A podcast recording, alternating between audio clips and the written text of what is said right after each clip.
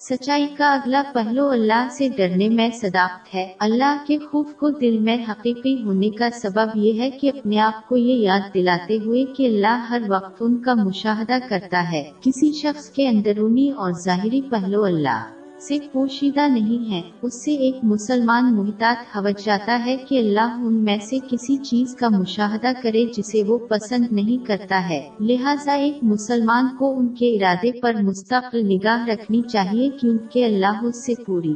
طرح واقف ہے۔ اگر کوئی مسلمان اپنی نیت کو اللہ سے جوڑتا ہے اور اللہ کی رحمت سے وہ ان چیزوں سے باز آ جاتے ہیں جو اللہ ناپسند کرتے ہیں، ان کا دل پاک ہو جائے گا۔ جو اللہ کے حقیقی خوف کی طرف جاتا ہے، وہ اللہ کے احکام کو ترجیح دیں گے۔ وہ اب مخلوق سے خوف زدہ نہیں ہوں گے، جو انہیں اللہ کی نافرمانی سے بچائے گا۔ لوگوں کو خوش کرنے کی خواہش سے باہر سچائی کا اگلا پہلو اللہ کے سامنے شرمندہ ہونے میں سچائی ہے۔ جامع ترمزی نمبر دو، چار، پانچ، آٹھ میں پائی جانے والی ایک حدیث کے مطابق اللہ کی حقیقی شرمندگی اور مزاج جب کوئی اپنے پانچ حواس کو اللہ کی نافرمانی سے بچاتا ہے، اس میں کسی کے جسم کو غیر قانونی سے بچانا شامل ہے۔ جیسے غیر قانونی کھانا اور اس میں اللہ کے خوف سے کسی کی آفت کو محفوظ رکھنا شامل ہے۔ اس میں اکثر کسی کی موت کو یاد رکھنے اور تیاری کرنا شامل ہوتا ہے۔ اور آخر کار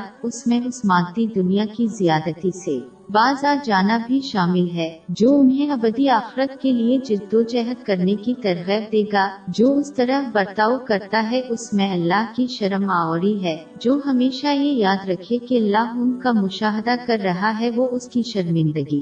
اور شائستگی اختیار کرے گا اللہ کے ان گنت احسانات کو یاد کرنا، جبکہ کوئی شخص ناشکرا ہی رہتا ہے۔ انہیں اللہ کی شرمندہ ہونے کی ترغیب بھی دیں گے۔ آخر میں یہ یاد رکھنا کہ ایک دن ایسا آئے گا کہ جب ان کی زندگی میں اللہ کی طرف سے ان کی زندگی کی ہر چیز کے بارے میں سوال کیا جائے گا، یہ بھی اللہ کی شرم کو اپنانے کی ترغیب دے گا۔ وہ چیز جو اللہ کی شرم کو مستحکم کرتی ہے، وہ اللہ کا خوف ہے جب بھی بڑی خواہش۔